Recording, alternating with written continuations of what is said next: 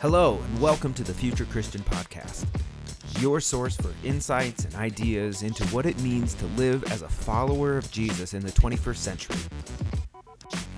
At the Future Christian Podcast, we talk to pastors, authors, and other faith leaders for helpful advice and practical wisdom to help you and your community of faith walk boldly into the future. Here's your host, Lauren Richmond Jr. Hey, and thanks for listening in to the Future Christian Podcast. My name is Lauren Richmond Jr., and I'm pleased to be joined by Reverend Lisle Gwynn Garrity. Hello. Hi. Thanks so much for having me. Yeah, thank you. And I got that right? You did. Yep. Good. And listeners, please be, if I sound a little different, it's because I am dealing with some sickness all at home. Hopefully not COVID, but you can never be, my wife's a nurse, so she's actually waiting on a test result because she can't work until she's symptom-free, and then, obviously they don't want folks in the hospital, like, coughing and sneezing around and this kind of where we're at right now. But anyway, thank you so much for your time and jumping on here with me. Lisle is an artist, pastor, retreat leader, and creative entrepreneurial entrepreneur. She works with communities of all kinds across the nation, in addition to leading retreats and serving as an artist in residence with churches. She's the founder and creative director of A Sanctified Art, which we'll talk more about here shortly, a collaborative arts ministry providing multimedia resources for worshiping communities. She's an ordained minister of the Word and Sacrament in the Presbyterian Church USA. So, welcome. Thanks so much. Thanks so much for having me. Yeah. What would you like to tell our listeners kind of about yourself? Well, I am based in Black Mountain, North Carolina, which is actually where I grew up. And I was gone for about 10 years and was really, really grateful to be able to move back to the area about 4.5 years ago with my husband. And so we love calling the mountains home. And I like to call myself a pastorist because the best titles are made up. But because my vocation invites me to blend the identity and the role of both artist and pastor in the work that I do. Awesome.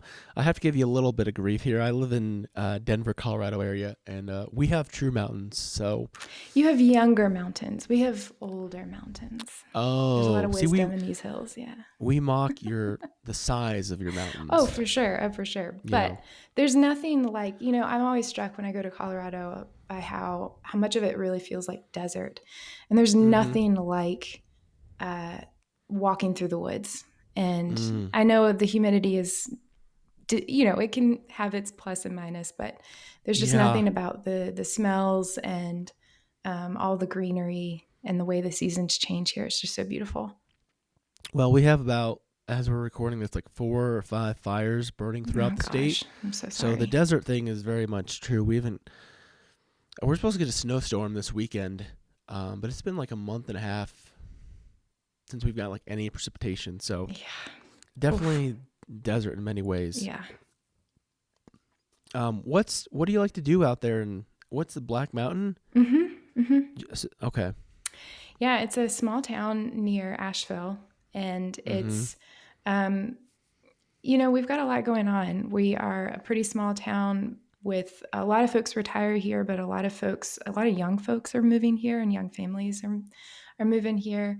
I'm very fortunate that I have 2 first cousins who live within a mile of me. So throughout COVID, that has been really wonderful to be able to walk, to see them, to hang out with them outside in the yard, and to still maintain connection with folks has been really nice.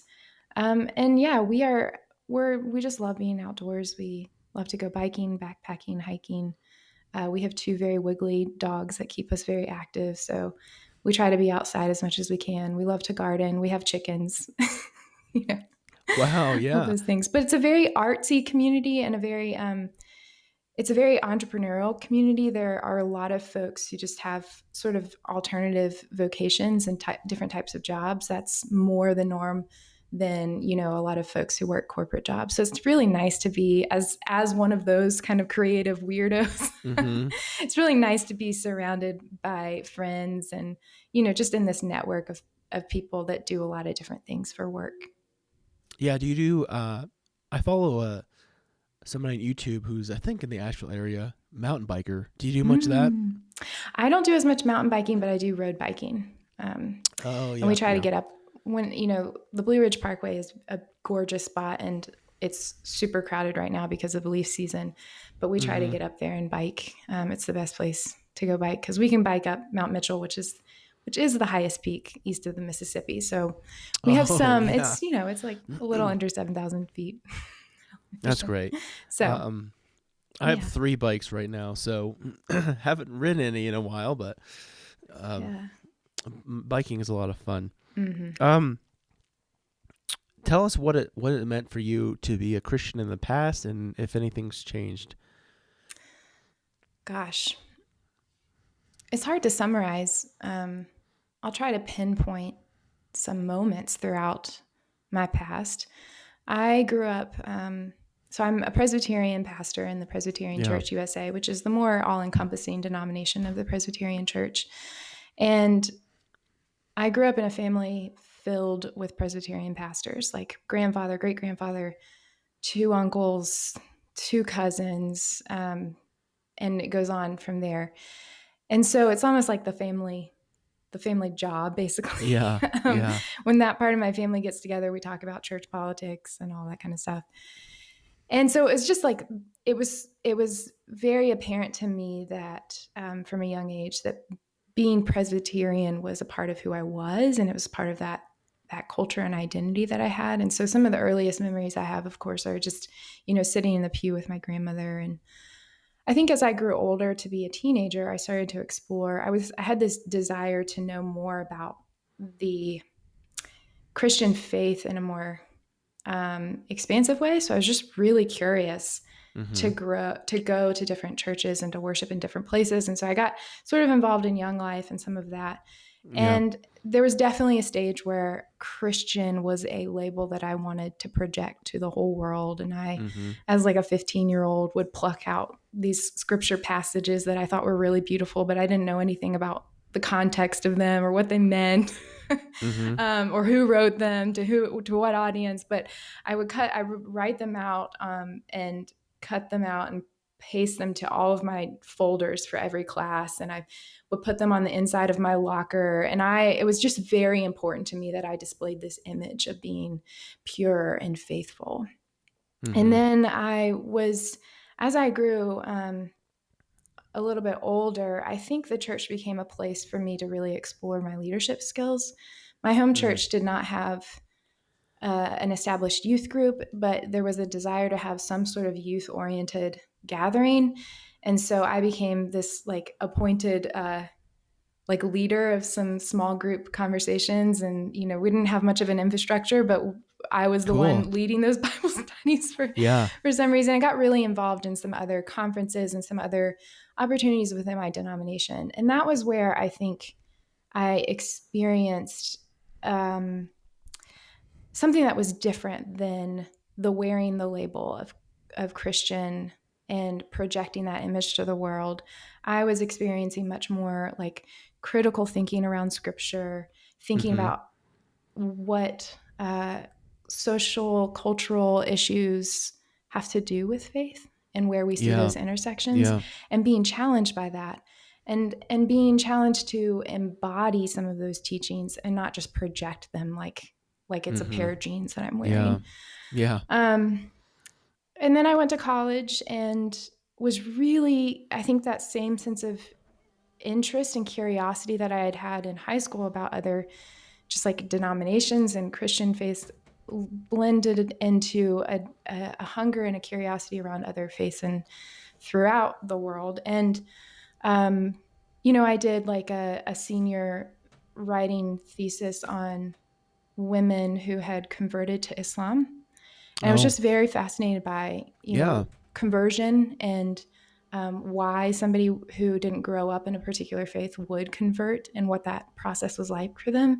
And so I was just generously like welcomed into homes and into mosques and being able to experience prayers and gatherings with these Muslim women. And they were so warm and so wonderful. And it was really beautiful for me as a young person to be able to step into that world and examine it.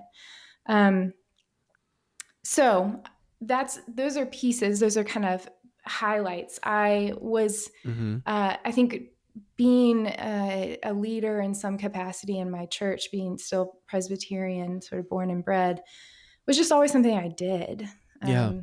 And when I was a senior in college, I had this very bizarre opportunity, and it was the opportunity that rerouted my entire life, which was that I was approached by a committee who seeks out seniors who are about to graduate, who are not planning to go to seminary but who they believe have gifts for vocational ministry. Oh. And they literally like tap you on the shoulder and bring you into this room and say, hey, we think you have gifts for vocational ministry. Wow. If we were to pay you to go to seminary for 1 year, would you go? No strings attached. And I was like, I remember when that first happened, my heart just sank because I thought, seminary? I was just ready to, I thought there was going to be some big adventure that I was going to go on to. And I didn't have a plan yet for what I was going to do after I graduated. But like the thought of going straight into grad school was not at the top of my list at the time. Oh, interesting. And I had, like I just could not imagine myself fulfilling this sort of familial identity of stepping into the pulpit and pastoring a church and a congregation. It was just so beyond what I could imagine for myself. But my mantra throughout that entire time was, I will say no if it feels true to say no. But if it feels more true to say yes, then I will say yes, even if I'm completely terrified and very confused, which I was both. So I found myself at seminary, and I can tell pieces of that story later, but those are sort of the highlights of my faith journey, I think. That's so interesting. Thanks for sharing. It's so fascinating to think about, since that's the family business almost for you, was being a pastor. And I can see how you'd want to like, to some extent, go your own path, and then you're presented with, well, maybe you should pursue this path too. And I can only imagine how much internal wrestling you'd have to do to process that. You're exactly right. So much of my call, I think we talk a lot about like, well, at least in Presbyterian circles, we talk a lot about the internal and the external process of a call and a calling. And there was a lot of the external call for me, and I had to wrestle with the internal call. And, for a while, I just felt like, am I just saying yes because I feel obligated to say yes to this? Do I feel the pressure of trying to please people in my life who really want me to step into this role? And I really had to wrestle with that. And I think the only way that I've been able to really claim my sense of pastoral identity and authority is by truly blending it with my identity as an artist and finding my way in this very different path of what it means to be a pastor and to do ministry. So I'll ask for myself even here. External is kind of like, you have someone tapping you on the shoulder. That's an external sign, right? Yeah. And internal is just like, do I feel it within myself? The prompting of the Spirit or however we want to define it. Yeah. Is that fair? Yeah. So Presbyterians have a very, very tedious ordination process. And it at minimum takes 3 years or so. And you have to go through a lot of meetings with committees because we're all about committees and making decisions by committee. Yeah. And so you have to write a lot of papers talking about your own sense of internal call. But then there's this accountability piece where that call is also being supported and nurtured by people beyond you, because there can be people who think that you have a call to something, but they don't know internally if you feel called to that. And so it's this process of trying to make sure that the internal and the external match up. So, if I'm hearing you right, you were kind of like, okay, I'm willing to do this, but it's going to look like something different. And for you, that looked like being a pastor, as you say, an artist and a pastor. Yeah. So go ahead. If you ever sponsor, go ahead. Well, I went into seminary, and especially that first semester, just trying to stay really mm-hmm. open to the possibilities of what that experience might hold. And again, even when the things scared me or I felt completely out of place, it was like, I can't come up with a reason to say no. So if yes feels truer than no, then I'm going to try to keep opening myself to this. But I came into a world, and this is what it felt like. Everybody I met had a 3-year plan. They knew exactly where they were going to intern. They knew exactly what kind of church they wanted to work at. They had already ordered their robe and their stoles and all of, that's what it felt like. Wow. People had these supernatural call experiences where they, it's like the heavens departed and God spoke down to them and said, you need to do this. Or they had this very life-changing turning point that said, it became very clear that seminary and ministry was going to be the next thing for them. And I was there just I don't know what I'm doing here. Yeah. So it was a very confusing time. And it was also coupled with the fact that I had just graduated from college. I was a young 20-something. Mm-hmm. And that's a very confusing, difficult time, I think, for everyone. I think, especially when you've been on a trajectory of school and college, and it's always just you're on this path, and then all of a sudden the path sort of dissolves, and it's like, well, what now? Who's telling me what to do next? And so I really wrestled. I really, really struggled that first semester with just trying to figure out what I was doing there. And I was working at, I had been asked to work at a conference the winter in between semesters. And it was somebody who knew I was an artist. And I had done some live painting before for some conferences. Mm-hmm. A friend of mine who was keynoting for a youth conference had, when I was in college, said to me, hey, I have this idea. It's kind of a crazy idea. I just want to be, as I'm keynoting, what if you were painting simultaneously? And what if the painting changed throughout the week? What if we turned it upside down? All these ideas. And I was like, sure. Yeah. So when I was in college, I did that. And I found that experience to be incredibly fulfilling and liberating. And so a friend had seen me do that before and knew that I had done it and said, well, you're an artist. You basically were an art major. I wasn't an art major, but I was kind of an unofficial minor. And said, for this conference, would you live paint again? And would you teach a workshop? And that was a really big turning point for me, because that was the moment where I remembered who I was in the midst of all the uncertainty of that semester, where it was like, wow, right, this is it. And I can come home to myself. And even if I have no clue what that looks like in terms of a vocational path, particularly in the institution of the church as it exists, I could have this sense of, okay, when I am doing this, there's a part of me that was born to do this. And so just keep chasing after that. Yeah. And so after that moment, I ended up staying at seminary, spoiler alert. And so I just started to adapt everything. And I didn't know what exactly I was chasing. It was just this idea that when I blend art with ministry, it feels, there's something that feels right. Mm-hmm. And so anytime in a class where, we would do a final presentation or a final paper, I would say, could I do a painting in addition to that? I always added more work. I didn't say could I do a painting for my final project? Instead, I'm going to do a painting and then I'm going to write a paper about it. Or if I could choose a topic of something, I was always looking for opportunities to integrate art into the topic for the study.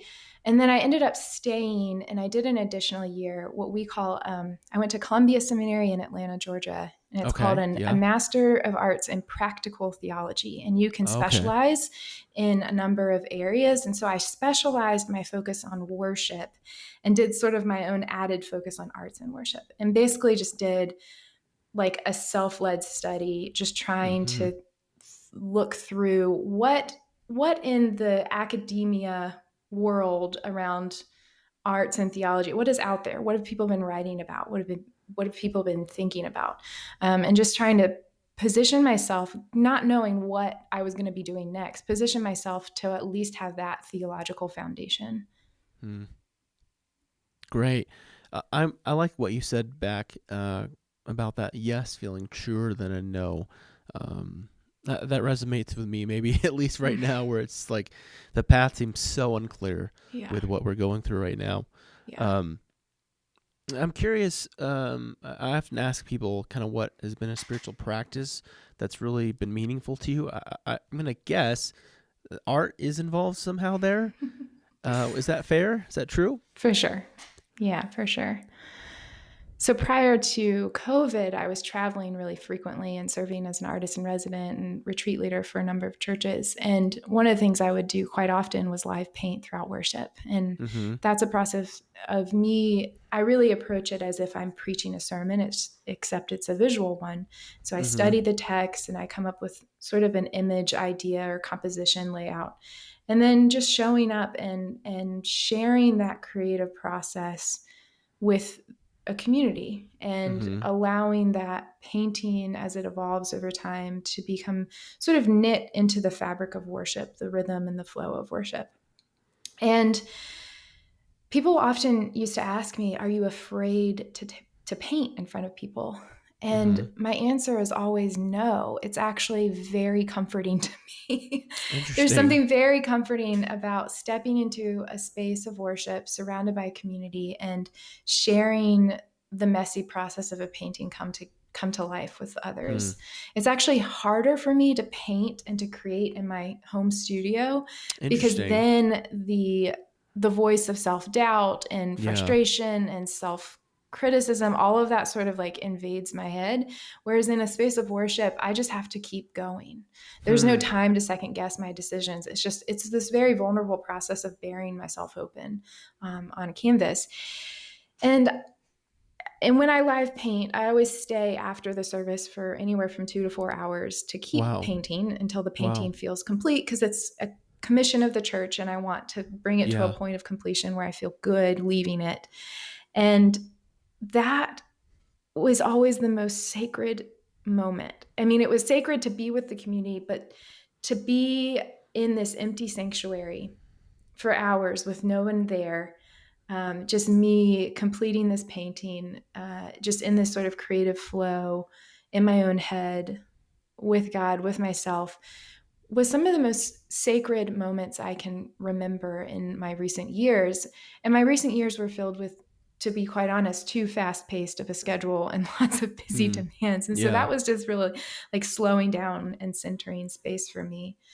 So I'm not doing that now. I'm not live painting in a sanctuary, but I think COVID has granted me new rhythms and new rituals. And I really have devoted a lot more time to my garden and planting things and planting vegetables and flowers and shrubs and trees, and just feeling much more connected to the seasons and weather and changes that are happening outside and the slowness of that. And, you know, similarly to painting, I have very little, I do have some control, but I have also very little control at the same time.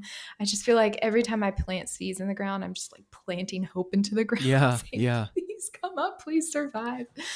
But you know, gardening in this time of being home has really helped ground me, and provided me a lot of, just like spiritual nourishment in this time, when it's really easy to feel anxious and it's really easy to feel so overwhelmed by everything that this year in particular has thrown at us.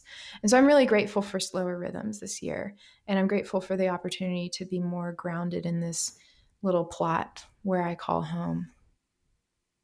Well, that's great to hear that you've, in this time of disruption, you've been able to find a place of peace. Mm-hmm. Well, let's talk about kind of one of your big projects, at least have experienced it, your work with Sanctified Art, which I imagine has kind of flowed from this pastorist kind of ideal. And tell folks a little bit about what Sanctified Art is, kind of how it came to be, what your kind of passion is, that kind of thing. Yeah, so I was in seminary and I ended up staying an additional year because when in doubt, just get another master's, right? Yeah. And I had started the process of pursuing ordination in my denomination, just not, again, just trying to be open, saying yes. And I graduated from seminary and I tried so hard to give my whole heart to the process of looking for what we call a call, which is just another word for a job, really. Church job. For a church job. Yeah. As a pastor in a more traditional parish setting.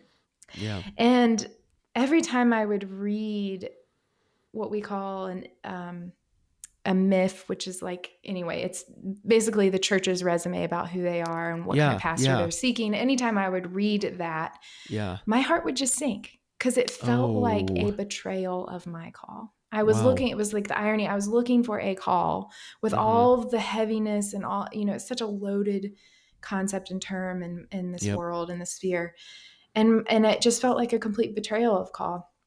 And so I really tried hard to give myself to that and I couldn't, and I just knew it wasn't right. And I thought, if I go on this path, it will be because I want a job, a job with a salary and benefits. You want money. Yeah. And that's fine. That's a job. Yeah. And that's a great thing. And yet I have been on this path to pursue a calling.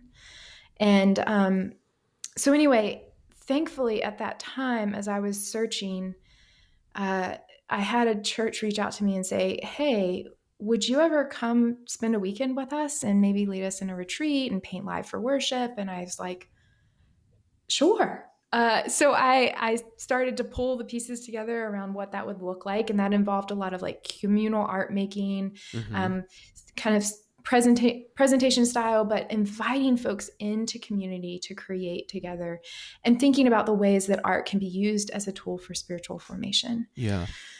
And then sharing that gift and integrating it into our worship. And so I started doing that, and then I was getting more and more requests. And all of a sudden I realized that I did not have time to look for a job. I needed to make that my job. Yeah. It was like this massive revelation.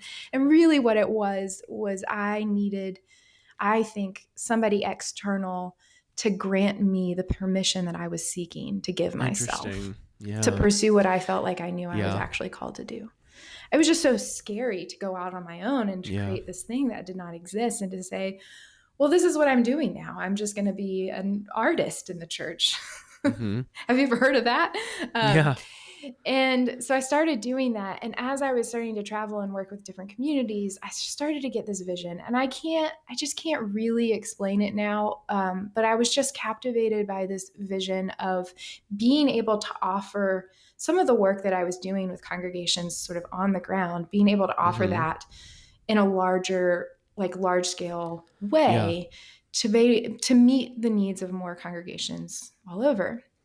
And find out ways that we can use technology and use the internet to offer materials, visual art, resources as spiritual nourishment, to nourish our faith traditions and our worship and our formation programming events and our community events. And so I had this conversation with three people, and it felt like it was the same conversation over and over again. And one of those people was my sister-in-law at the time. She was an artist. She was a painting major from Cornell, but she had found her way into the teaching world, and she was finding opportunities to start creating more art with churches. And she was just so eager to figure out what more she could do with that. And then there were two people who I didn't even know very well, but I had gone to seminary with them, and that was Sarah and Lauren. And I knew that both of them were these creative types who were artists. Lauren's a graphic designer. Sarah just has this sort of like creative hunger in so many ways, and she's a writer and poet. And I just knew that they had this like desire to do something more and to explore like, how could I be a creative in the church? How can I serve the church with these creative gifts? And so I just had this idea one day, and it started to form into this idea, this plan. And so I invited them to coffee we were all living in Atlanta at the time, except for my sister-in-law. And I just pitched them essentially a business plan. And they immediately, to my surprise, said, yes, like, this is what I feel called to do. And there was this really beautiful moment at our very first meeting. It was sort of like our first official meeting where I like handed them contracts and, you know, that kind of thing, where we all went around and we just had this time of sharing our creative journeys and where we felt the piece of our faith was missing from that and what we longed for. And it was just this, like, we sat around this table and it felt so sacramental. Like, it just felt so sacred that we had found each other and we had found this deep longing together. And so we just started creating.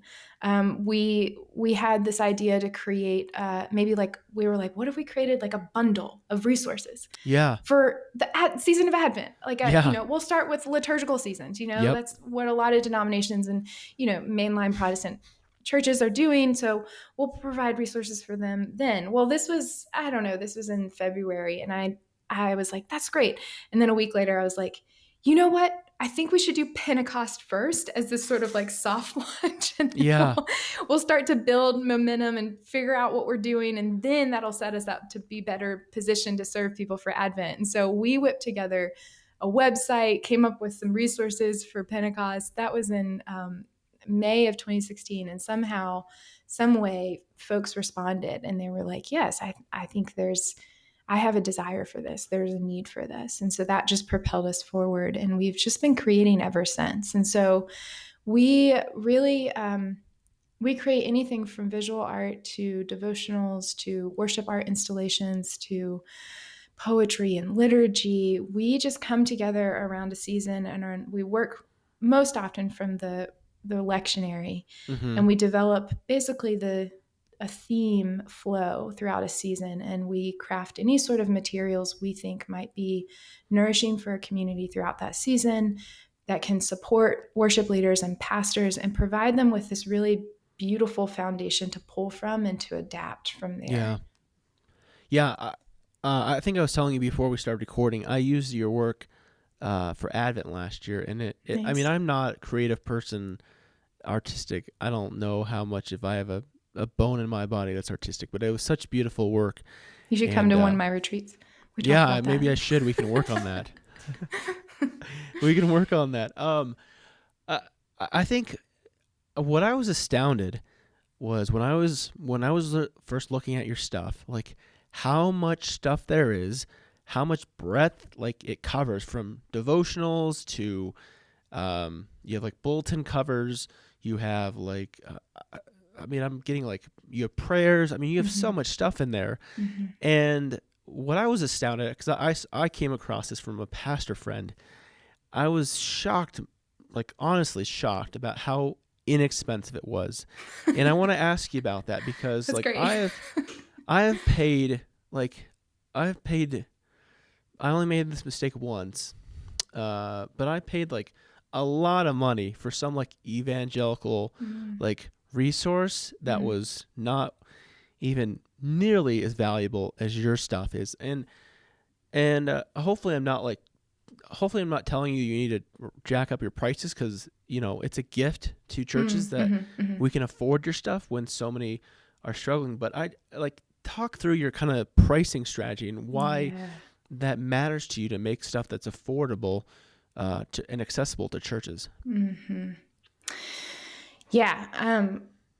I think that when we were thinking about who do we really want to serve, we're really trying to serve pastors who are pastoring congregations around, you know, 1 to 500 members, who may not have a whole lot of staff and who could really use the supportive materials to pull from, so that they, you know, there's so much that comes with the role of pastoring. It can be so overwhelming. It can be so overwhelming. And so what we don't want to have happen is that creativity gets pushed out of the way. Yeah. And so this is our hope, is that we're providing you with these creative materials that will inspire your creativity, that this creativity can be contagious. And so when we were thinking about it, you know, we have this like mantra around abundant creativity over you know, scarcity models and scarcity ideas. And so, you know, we really approach our resources as materials, as resources. We just never want to be in the business of providing products for consumption. We're just not interested in that. We're not interested in you know, capitalism worship where you just come and consume it. Why not? Because we're much more interested in transformation and providing materials that can stir and ignite and cause you to question and startle you, and pull you deeper into conversation or inquiry. And so, so I think that was part of it. And so part of it is that we have been creating a market, like we're making it up as we go along. So in the beginning, I mean, I'm one of these weird artist types who actually loves spreadsheets and math and numbers as much as I like. There's like this part of me that's like, I love color coded spreadsheets and order and planning. And then there's this like other part of me that loves to be covered in head to toe with paint. And I'm a very messy painter. I'm not like a type A painter in any form. And so I just remember some of the early days coming up with sort of our pricing philosophy and how we wanted to move forward. And a big part of it was we didn't start as we're not a nonprofit, to be quite honest, because I wanted us to be a mission-driven business. And what I wanted is for there to be this exchange of resources. You provide financial resources for us so that we can provide these liturgical resources for you. And there's this beautiful kind of hopefully an equilibrium. That's always our hope, is that what you're getting, you know, we have this nice exchange. Yeah. What I felt nervous about was spending a lot of time pitching the concept of sanctified art to people to invest or people to donate to then get us off the ground, and then knowing the demands of fundraising. And so I just wanted us to get down to creating and figuring out what it was that we wanted to create that could truly, truly be meaningful for communities. And so, so it's led into this business model that has actually been very sustainable for us. And we are always trying to break down the, you know, the tropes of the starving artist narratives. We're always trying to make sure that also that we're creating new sort of like cultural norms around how we engage art and how we support creative work. Because if you are paying a plumber to come do work at the church or in your home, you need to pay somebody for creative work too, right? And so anyway, so those are some of our thoughts around it. But it's ended up being a really beautiful model because it really helps us be accessible to small congregations. Yeah, I'm curious. I guess it sounds like that hasn't been a huge obstacle, because one of my experiences so often in mainline churches, we don't really value what folks are worth. Yeah. Mm-hmm. So it sounds like that's been something that has not been a huge obstacle for you. Well, I would say on the back end, we're always talking about pricing and how do we price what something is worth and how much time goes into it. We've got a fairly good, again, I've got a spreadsheet for nearly everything. So we've come up with essentially our own formulas around how we price things and what the thought that goes into that number and all of that. But yeah, it's hard. I think one of the things that we've just most recently done is we released resources on stewardship, and it's called Our Money Story. And where we wanted to start was around money narratives and what are the stories that have shaped us around money, and what are the pieces of that story that, you know, have left us with scars and wounds, and what parts do we carry fear and scarcity and shame, and that the story, those narratives shape our beliefs and those shape our practices. And so those resources are really about getting down deep into story. And so it was actually really, really kind of beautiful to do that work together, because we'd been doing work together of creative work and having lots of, as a team, open conversations, hard conversations about money. And it was really helpful for each of us to go through that process of creating resources and digging deep into our own individual money stories and what we believe about God's money story and how our money story reflects or you know, falls within God's many story, and how we can transform those stories to be working toward the liberation and wholeness of everyone, right? Mm-hmm. That's good. Let me ask one more question. When I think like you and the PCUSA, right, exist within mainline Protestantism, as do mm-hmm. I serve in the Christian Church, Disciples of Christ. Mm-hmm. When I think mainline Protestants, like, artistic is not what really comes to mind. Like, I think of like these Northeastern kind of like white, sterile churches. Mm-hmm. And like, has that been your experience, or do you think like in many ways, like, because, or do you think like in many ways the Protestant kind of churches you've encountered, are they like hungry for this kind of creative spirit?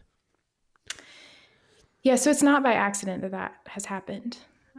I think that Protestant denominations have a very underdeveloped visual theology. Yeah. Yeah.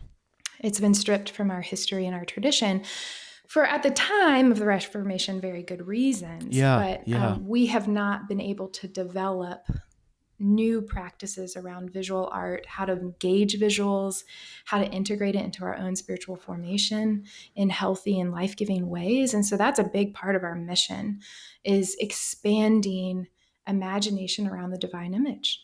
And, you know, I think the dangers of having an underdeveloped visual theology, there's so many dangers. I'll list a few. One of them is if you were to... if you don't have a developed visual theology as a faith community, then I think we allow the images from pop culture media to infiltrate our imagination, whether we want them or not. Yeah. So if you were to search, like Google search heaven, yep, you see a lot of like clouds with a hand pointing down from the sky as if it's mm-hmm. going to, you know, God's going to strike you dead, or pearly gates and, right, you know, angels at the pearly gates. If you Google search the word God, you might see a lot of like white men with a long beard. Yep. If you Google search Jesus, you might see almost exclusively Eurocentric men, some yep. of them with blonde hair and blue eyes. Yep. And so I think none of those images are necessarily inherently wrong by themselves.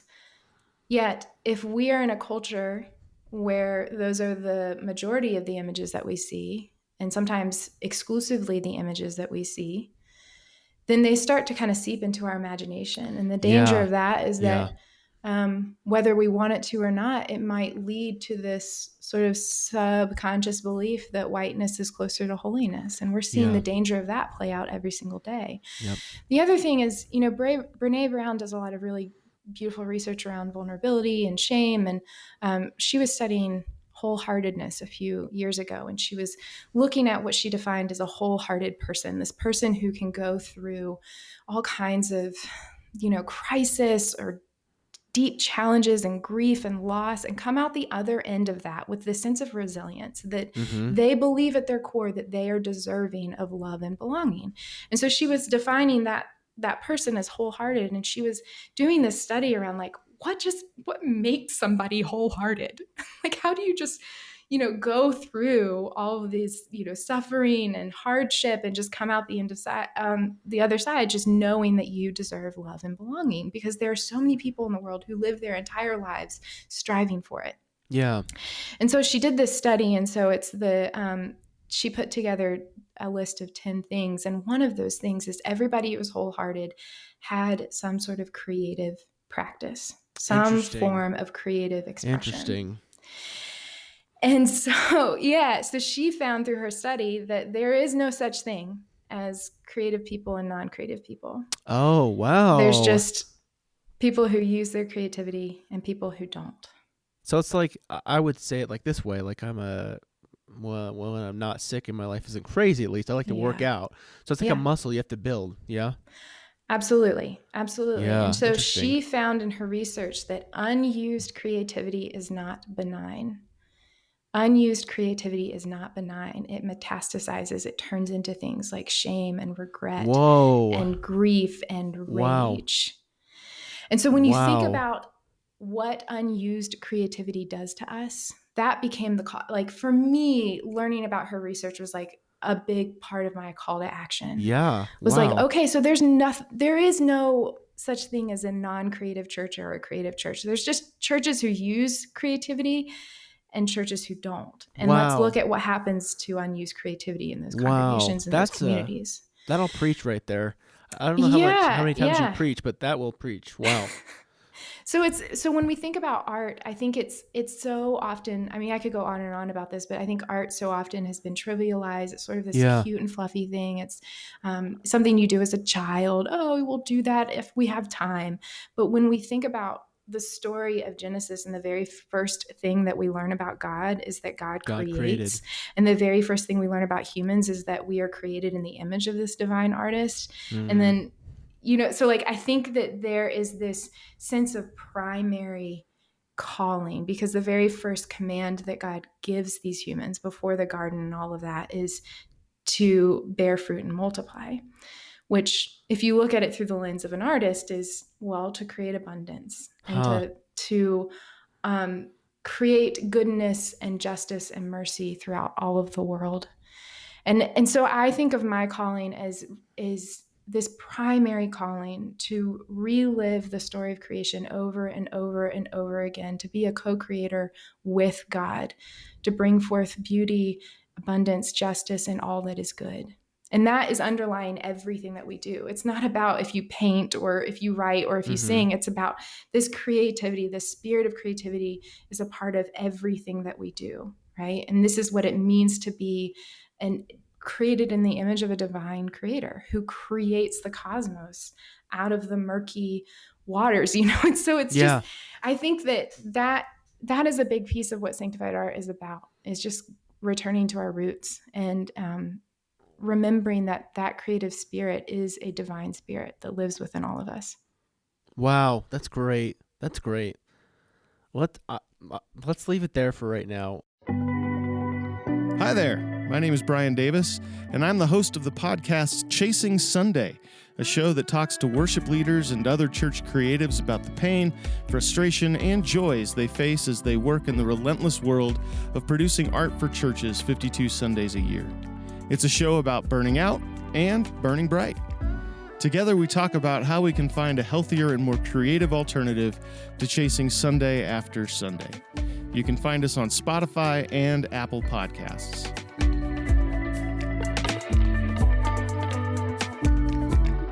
Let me transition then just to some closing questions, and you can take these as seriously or not as you'd like to. I let people know.